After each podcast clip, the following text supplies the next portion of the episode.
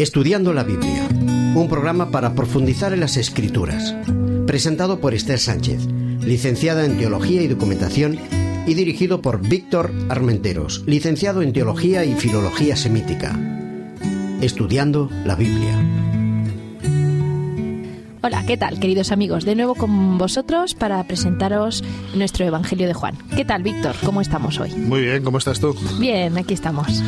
Con el tema que nos vas a presentar. A ver, cuéntanos. Pues sí, hoy vamos a hablar de las bodas de Caná. Ah, muy interesante. Nos encontramos con el capítulo 2 de Juan, los versículos entre el 1 y hasta el, final de, toda la perícopa, que sería el, 12. ¿De acuerdo? Recordáis que decíamos que la perícopa es, el grupo independiente. en este caso tenemos todo el relato de las bodas de Caná de Galilea, ¿eh? del norte de Israel. Muy bien. Vamos con la lectura entonces de Juan 2, 1 al 12. Leyendo la palabra.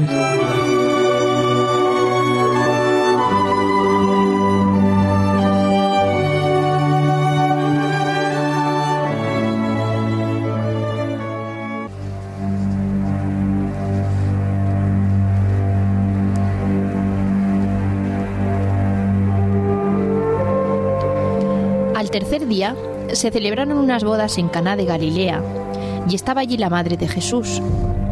También fueron invitados a las bodas Jesús y sus discípulos. Y faltó vino. Entonces la madre de Jesús le dijo, No tienen vino. Jesús le dijo, ¿Qué tiene que ver esto con nosotros, mujer? Aún no ha llegado mi hora. Su madre dijo a los que servían, Haced todo lo que Él os diga. Había allí seis tinajas de piedra para agua, dispuestas para el rito de purificación de los judíos. En cada una de ellas cabían dos o tres cántaros. Jesús les dijo, Llenad de agua estas tinajas. Las llenaron hasta arriba y entonces les dijo, Sacad ahora un poco y presentadlo al encargado del banquete.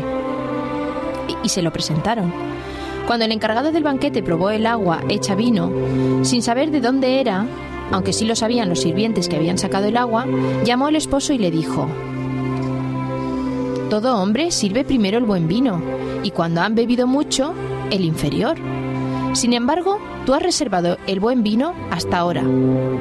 Este principio de señales hizo Jesús en Canaá de Galilea y manifestó su gloria, y sus discípulos creyeron en él. Después de esto, descendieron a Capernaum él, su madre, sus hermanos y sus discípulos, y se quedaron allí no muchos días.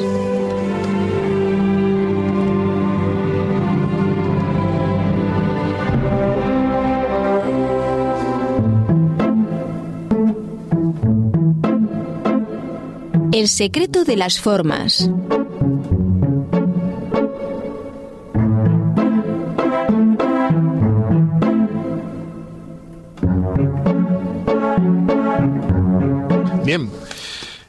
Igual que en programas anteriores, vamos a intentar mm, ver qué secreto hay detrás de este texto, qué formas, qué estructuras encontramos detrás de un relato tan interesante, tan actual, un diálogo como es el capítulo 2, versículos del 1 al 12 del Evangelio de Juan.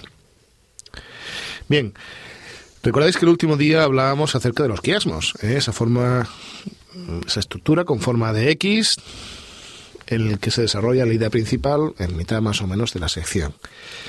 Bien, nosotros tenemos hoy otro quiasmo. Es una estructura, en este caso simétrica, de igual manera que, que vimos en el otro programa, que es muy interesante.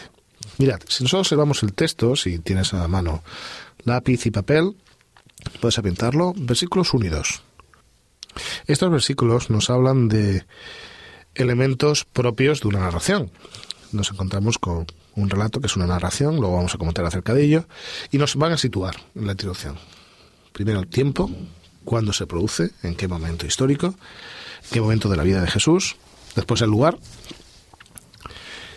cuál es la zona, por qué en ese lugar y después las circunstancias. En este caso nos encontramos ante una boda, una boda en la que es invitado Jesús y sus discípulos. Segundo bloque, el B, si el anterior era el A, este es el B, son los versículos 3 al 5. Ahí surge un problema. Falta vino. La boda ha durado demasiado tiempo y no hay suficiente vino para los invitados.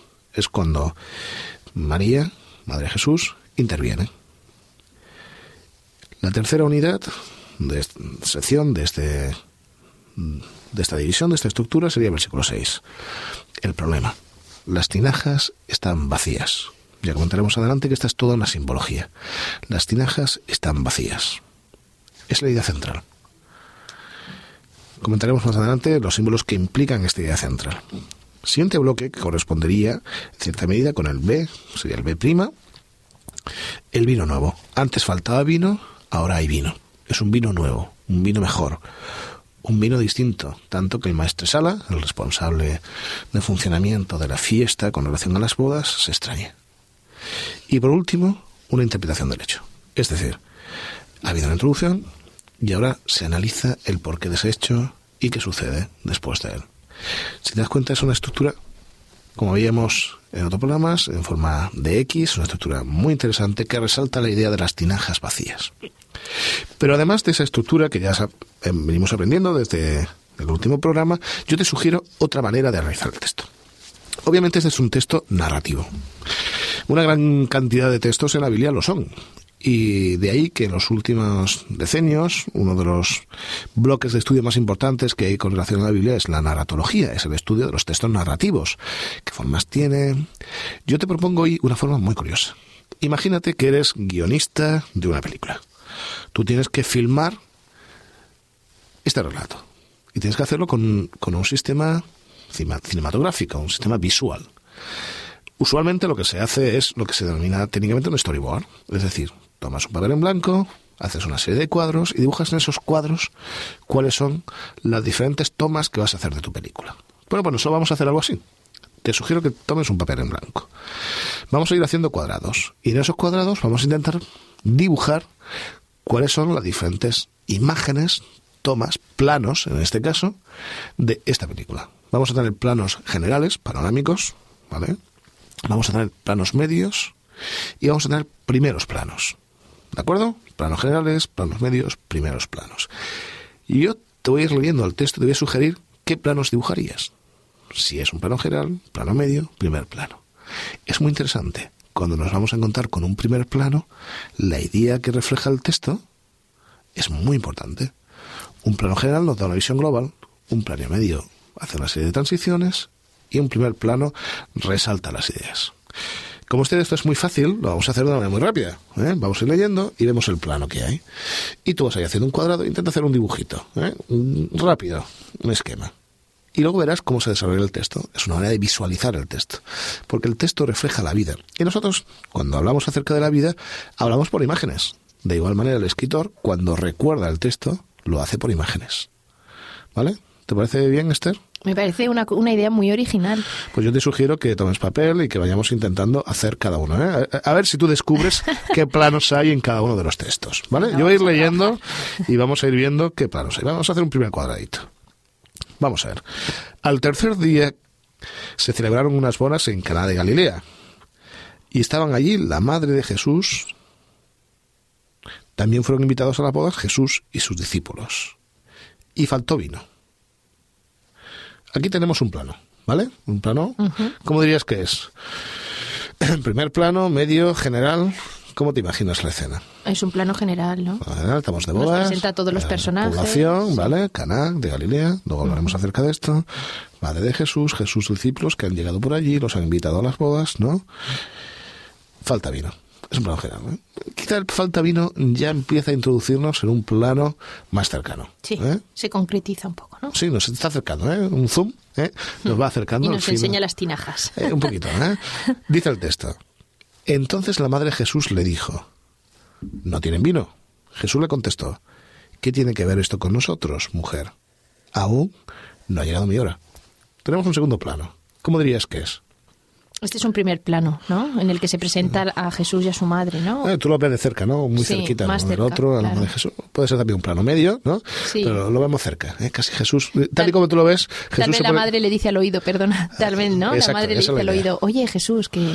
¿Vale? Así me lo Pues imagino yo. Se han quedado sin vino. Eso. ¿vale? Eso sí, bueno. ¿Y nosotros qué tenemos que ver con esto? Sería un poco así la idea. Lo visualizamos un poco. Es curioso porque el plano cambia. Es como si la, la cámara hiciese un, no sé, se llama un traveling, ¿eh? un movimiento en un traveling y cambia la imagen. Y dice, su madre le dijo a los que servían, hacer todo lo que él os diga. Qué interesante, ¿eh? Hemos cambiado a desplazado. Cuarto plano. ¿eh? Si el tercer plano sería María con los sirvientes, ¿qué? Cuarto plano. Yo lo voy a leer y tú me dices eh, cuál es la situación. Había allí seis tinajas de piedra bajo, para agua dispuestas para la rito purificación de los judíos, y cada una de ellas cabían dos o tres cántaros. Jesús les dijo, llenad de agua estas tinajas, y las llenaron hasta arriba. Entonces Jesús les dijo, ahora, sacad un poco y presentadlo al encargado del banquete. ¿Qué plano? Tal vez general. general o sí, o medio. medio, sí, ¿no? Eh, Ha cambiado la escena, ¿eh? Ahora la- lo importante de la escena eh, son las tinajas, ¿eh? Las tinajas resaltan, ¿eh? Son las que dan relieve al relato, ¿eh? El relato adquiere profundidad con las tinajas. En cierta medida por eso están en el centro de la estructura del texto, ¿eh? Claro. Porque están resaltando eh, esa idea. Sigo diciendo. Otro plano, ¿eh? Este plano es con el maestro Sara. Se lo presentaron y cuando el encargado del banquete probó el agua hecha vino, sin saber de dónde era, aunque sí lo sabían los sirvientes que habían sacado el agua, llamó al esposo y le dijo, todo hombre sirve primero el buen vino y cuando ha bebido mucho el inferior. Sin embargo, tú has reservado el buen vino hasta ahora. ¿Plano? Un, po- un poco más cercano, ¿te parece? Sí, ¿no? Un central, ¿no? Un primer plano. Ah, te imaginas, te imaginas al hombre ahí, probando el vino, ¿no? claro. Cerca, y luego se acerca al otro, oye, no sé cómo lo has hecho, pero esto es, no es normal, ¿no? Porque normalmente lo que se presenta es el vino, el vino mejor y cuando la gente ya está que no ve mucho, pues ya se presenta el otro vino, ¿no? Es, es una idea curiosa, es interesante. Y concluye con un último plano. Este es el principio de señales que hizo Jesús en Caná de Galilea y manifestó su gloria y sus discípulos creyeron en él. Y después de esto descendieron a Capernaum, él, su madre, sus hermanos y sus discípulos, y se quedaron allí, pero no muchos días. Plano final. Yo me imagino esta imagen, si fuese cinematográfica, Jesús, su madre y sus discípulos caminando, seguramente a la puesta de sol. Han pasado varios días de la fiesta, ¿no? Se está quedando- el sol se pone y ellos van caminando hacia Capernaum. ¿Cómo te lo imaginas tú? Me parece interesantísimo esta idea, ¿eh? Es muy original esta manera de poder leer la Biblia. Sí, porque a veces intentamos hacer exégesis, argumentaciones complicadas, cuando en realidad eh, los textos que son vividos nosotros los representamos por imágenes. Y Claro. este texto está escrito en imágenes, ¿eh? podemos visualizar ¿eh? unos para otros. Vamos a seguir practicando esto en otros programas. ¿eh? Esta era una de las ideas.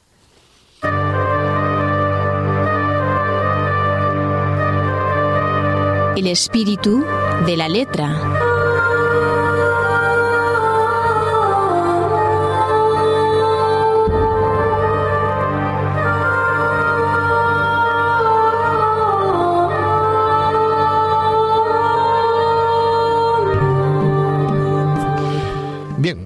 ¿Cuál es el espíritu de la letra que tenemos en este texto? Este es un texto muy bonito. Me gustaría que fuésemos subrayando algunas palabras. Recordáis que el último día hablábamos de subrayar palabras que nos parecen básicas. ¿eh? ¿Cómo lo tienes? ¿Vas a subrayar o no, Esther? Por supuesto. Además he pensado hacerlo en colores. ¿Y eso? ¿Te parece interesante? Para que cada uno de los conceptos queden bien claros. Ah, muy bien. ¿No? Sí, quizá el versículo, versículos bonitos, ¿eh? interesantes, que color. llamen.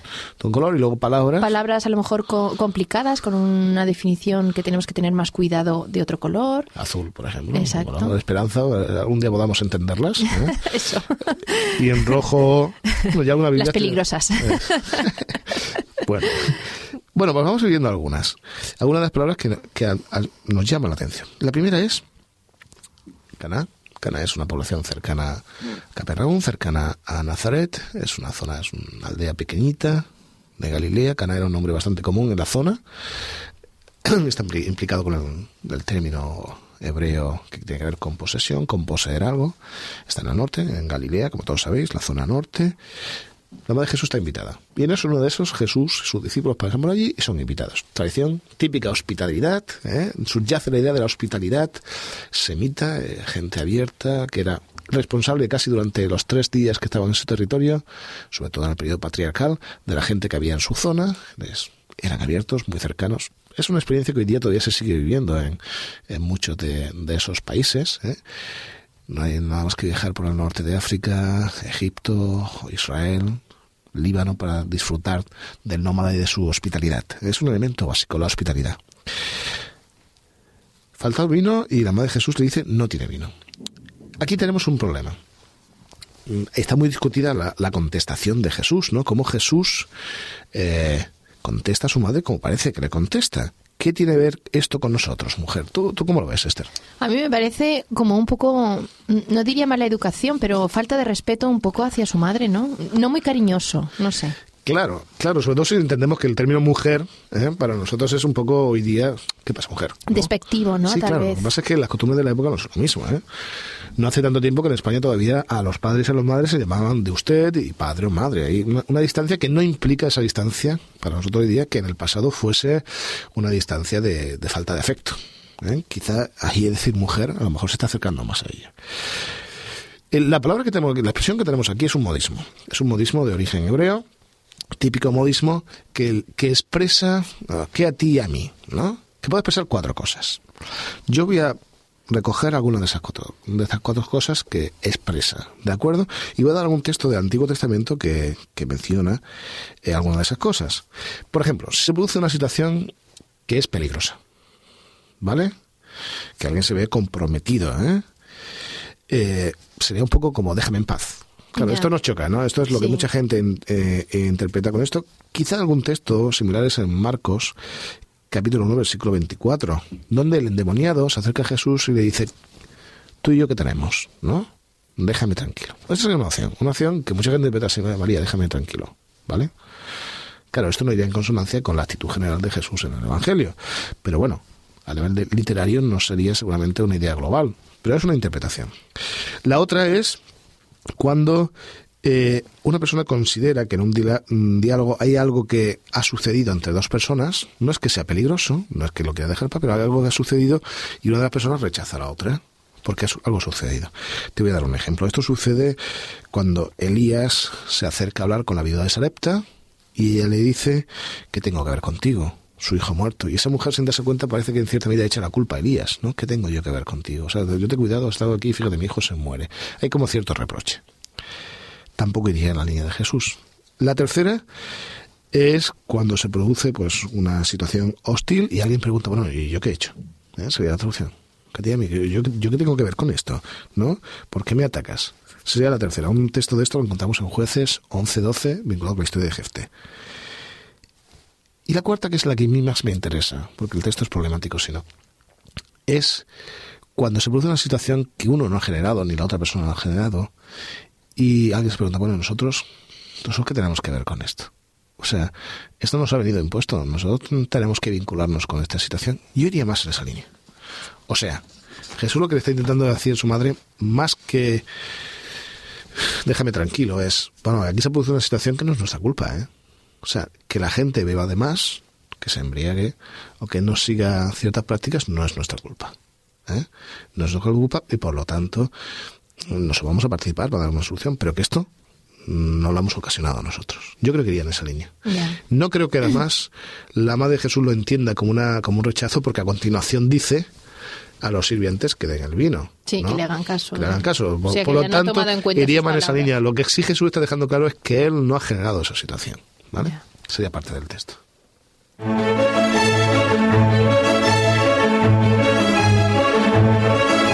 Otras miradas, otras lecturas.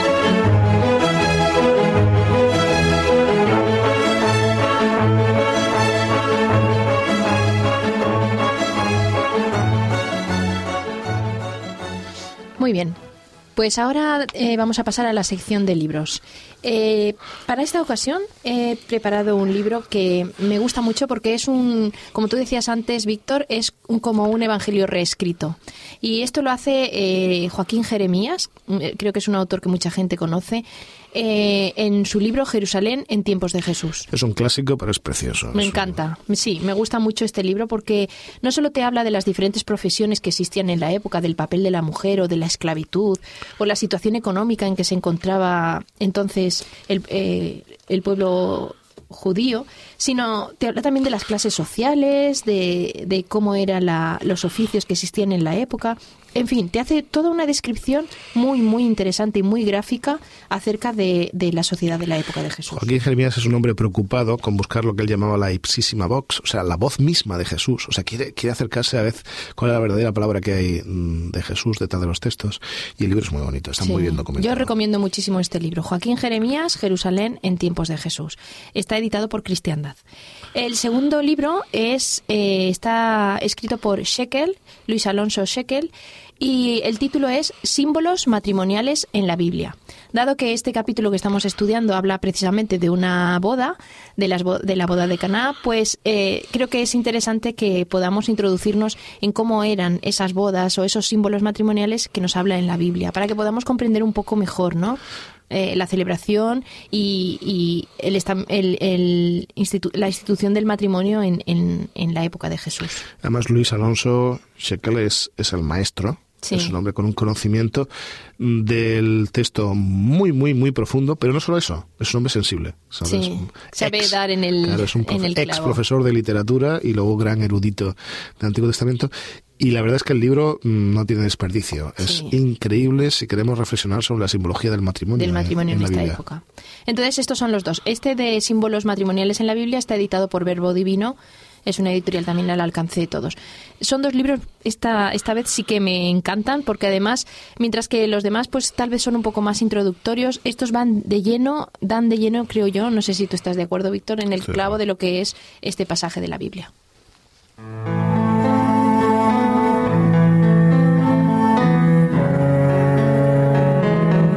Releyendo la palabra.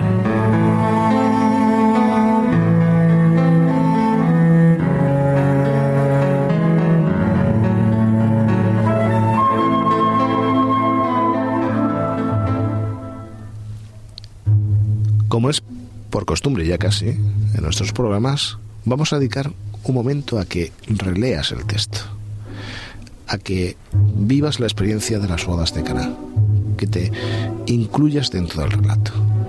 Un breve tiempo para que tú interiorices Juan 2 del 1 al 12.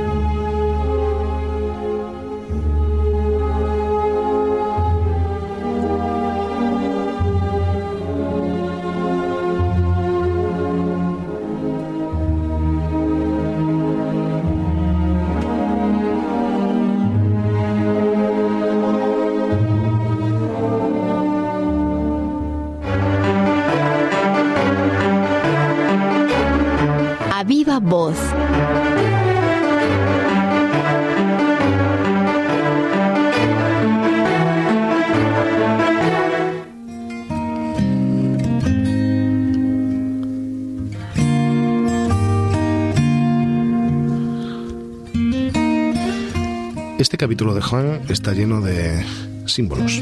Hablamos del libro de Shekel, de simbología, pero si leemos bajo una historia simbólica este capítulo, encontramos una cantidad de detalles preciosos e impresionantes. Las tinajas dedicadas a las oblaciones, a los lavamientos y las purificaciones vacías.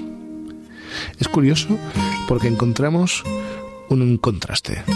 Por un lado, se han cumplido las formas. Por otro lado, falta vino. Por un lado está lo sagrado y por el otro lo profano.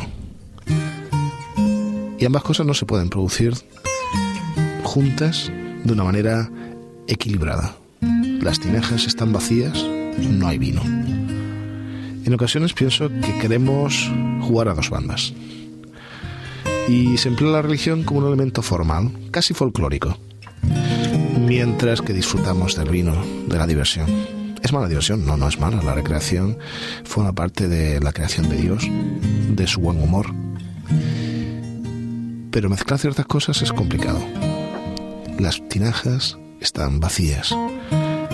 ¿Qué sucede a veces con nuestra religión? ¿Es una religión de un día a la semana? ¿De trajes nuevos, de ropa llamativa, de fiestas populares? ¿O es una religión íntima, que, se, que disfrute en Cristo, pero una religión que va más allá de lavarnos las manos y los pies, que lava nuestros corazones, que nos acerca más a Cristo? Cristo nos propone un vino nuevo, un vino superior.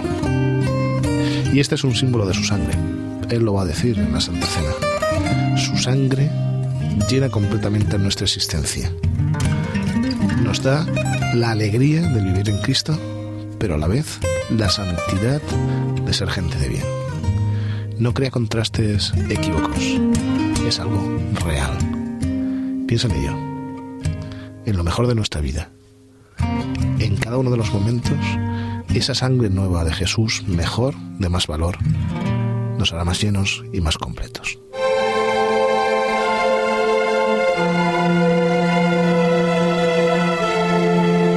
De todo corazón.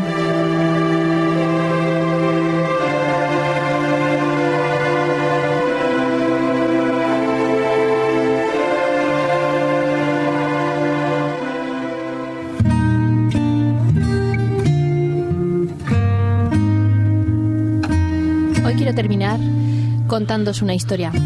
Todd Beamer de New Jersey había tomado el 11 de septiembre del 2001 un avión en United Airlines, el vuelo número 93.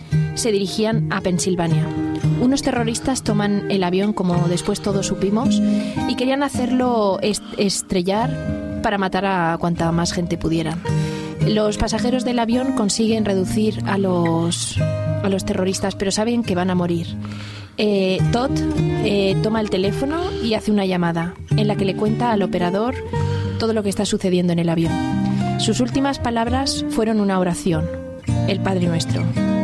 Fueron, danos hoy nuestro pan diario, perdona nuestras deudas como perdonamos a nuestros deudores.